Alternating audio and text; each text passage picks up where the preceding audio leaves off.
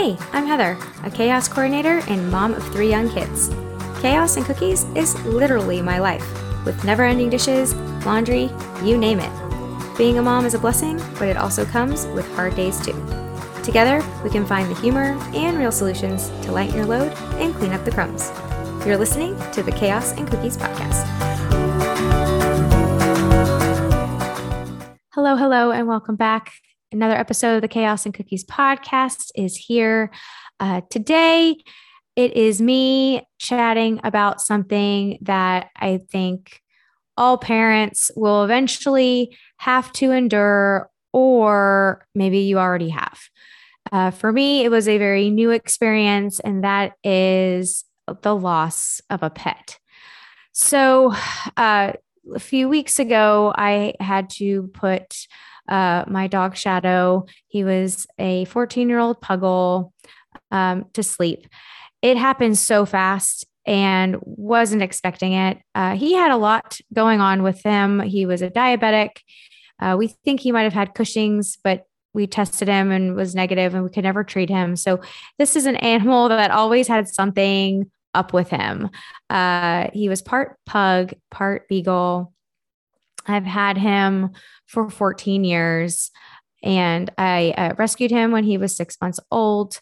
And he had um, already come to the family very just not the best dog, wasn't really house trained, had a lot of anxiety. So he was just a special dog. I had um, a lot of compassion for him. He was very loving. He was like one of my favorite dogs. He always told me when I was pregnant, before I was even pregnant. Um, he was just my watchdog. He never took, you know, he just never let me out of his sight. He was just an amazing dog. Uh, he was great with the kids. Uh, we had three dogs. We have I have three children, so they each had their own dog. So I knew when uh, one would pass away that it was going to be difficult. Um, a few years ago, my daughter, who's going to be seven here soon, she was just born. And so I had to put uh, Lucy down uh, due to an aggressive uh, aggression issue. And we tried all the things. And she was about two and a half years old. Uh, no one of none of my kids were old enough to, to remember hers. And that was my first experience putting uh, a pet uh, to sleep. And I wasn't in the room when it happened. she went to sleep and then I, I walked out um, while they did the others as they recommended I uh, not be in there. And so this time around, um, I was running errands and I was, uh, my nanny told me that, you know, Shadow just wasn't acting really very, wasn't acting normal. He was shaking. He couldn't stand up. She sent me some videos. Um, I, I came home as fast as I could and took him straight to the vet. And when I came home, he was laying by the garage door, uh, when you come into the house and he never laid there and I could tell he was in bad shape. And I tried to prepare myself as much as I could. And I was hoping because the kids were at school uh, that I was able was going to be able to maybe keep them comfortable until the next day, so maybe they could say goodbye. Because I felt in my heart of hearts that I felt terrible that they were not going to be able to say goodbye to their dog and just come home and try to explain it to them, especially because he really wasn't acting funny before. And so when I took him into the vet, they took him in the back, they tried to, to cool him down. He had a really high fever. Um, and we thought maybe he was having a diabetic episode. And uh, when they tried to cool him off, he just kept getting uh, worse and worse. And so we decided that it just wasn't uh, humane to keep him um, alive. And there was really no way of keeping him comfortable. Uh, he was struggling. And so I had to make the decision alone, which was hard um, to put him to sleep. And I just, it happened so fast. And I had such a hard time with how I was going to tell my kids. And I was super sad. And I know it's okay for kids to see their parents sad, but uh, I struggled. And I have to say, after Shadow passed, uh, his eyes were super clear and he was so relaxed. And I had never seen his, that whites of his eyes that white before. He had always had bloodshot eyes or always cloudy because he just, there was so much wrong with that dog. And of course, we didn't know why he was suffering and what was wrong. They couldn't find cancer. They couldn't find, uh, it wasn't diabetes. His calcium levels weren't even, they couldn't even be read. And so they think it was cancer, but they couldn't find it. So, of course, it's one of those things that we'll never know. And in shadow, true shadow style, he's he he went out the way that, of course, he's going to go out with a without a with a fight, I suppose, and keep us guessing. Um, because that's what he's always done. Um, I was extremely upset when I had to go home and I couldn't decide if I was going to tell the kids another day or yesterday. Um, my nanny had told them that, you know, Shadow wasn't feeling well and mommy had to take him to the vet. Um, and so Eliana, my daughter, she figured it out. She asked me if he was still at the vet. I said yes, because his body was still there. And uh, asked when he was going to come home. And I said, well, we were going to need to talk about that. And then she kind of just asked me if he died. And I didn't want to lie.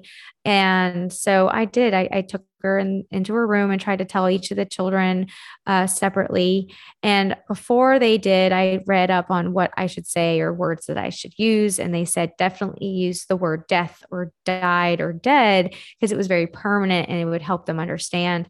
Um, it was a horrible night. They my eight year old, of course, understood and he was sad and crying. And then at one point, my Eliana and Theo were just um, having, I guess, like a crying battle on who could cry louder. My four year old was sad for a few minutes. That was like his dog. And then uh, slowly didn't really understand and kind of went off and did his own thing. And so now it's been about, it's almost been two weeks at the time of this recording. And my daughter still is at, we still haven't gotten his ashes back and she's asking when we're going to get him back and she is sad that she didn't get to say goodbye and it just tears me up and um so I've learned through some of the things that I'm going through right now that honesty is definitely the best policy when it comes to kids. They are very smart. They can sniff out the truth and lying or glazing it over only complicates things and confuses them further. And so uh, I told their teachers the next day that what happened. And uh, we luckily had uh, three black stuffed animal dogs that they've been carrying around literally ever since he had passed away. And uh, it's been a very hard thing. Me personally grieving him, he would be in my office all the time. He would, he was just that dog and it was very difficult and has been without him. It's been very quiet. He used to nose the bowl because he uh, was a diabetic. He just drank water by the gallons, and we knew that um, he would. Like, there was something wrong for sure. And we just couldn't pinpoint it, and I didn't have the heart to put him down because I didn't feel like he had anything really, really wrong. He was going blind. Uh, he was 14 and so it just was so quiet. I wasn't cleaning up pee because he just had uncontrollable um, accidents because of just the amount of water he drank. And so part of me was relieved that I didn't have to do that anymore because it was a lot of, of work, especially for me right now. Uh, but at the same time, I kind of missed it because he's my baby. And uh, so I've learned that we we talked about the rainbow bridge. We talked about uh, how they he was in heaven and he wasn't in pain anymore and tried to remember the good times and how goofy he was. And um, i did take a photo of me and shadow after he had passed um, and decided to show it to him at some point just to show him that I w- he wasn't alone. Um, i was in the room when we did uh, put him to sleep and that was extremely difficult.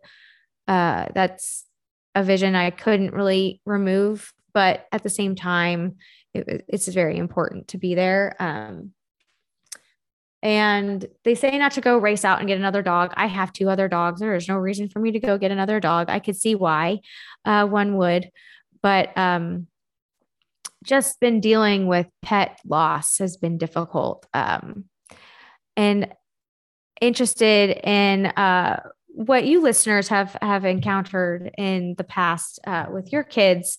Uh, we've talked about rainbow bridges. I I bought a book and we read the book.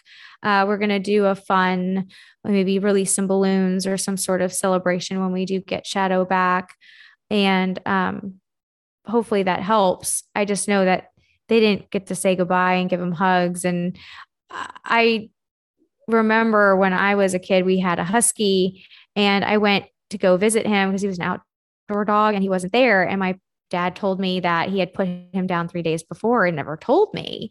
Uh, and I was like, oh, I didn't get to say goodbye. It was like an everyday thing. I saw I saw him all the time, so I didn't think about when I went to school that I wasn't going to come home to to him. And so I did think about possibly doing that this time and maybe telling him after school the next day. But uh, then I remembered how I felt about finding out later and a little bit betrayed and confused.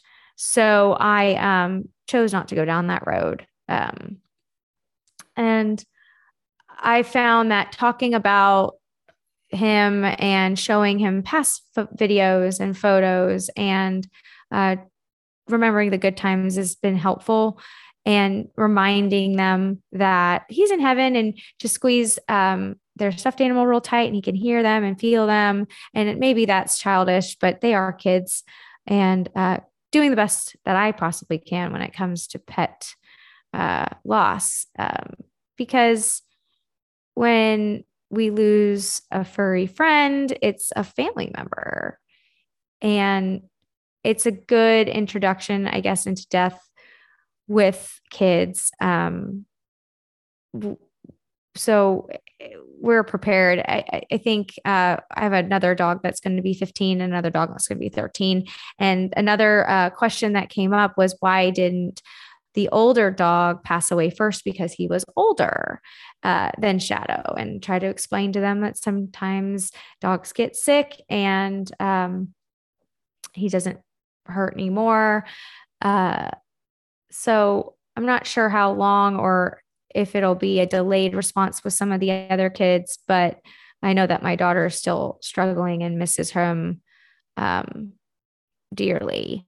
So I thought I would share a little bit about what um, I did and how I handled it. I don't know if it's helpful.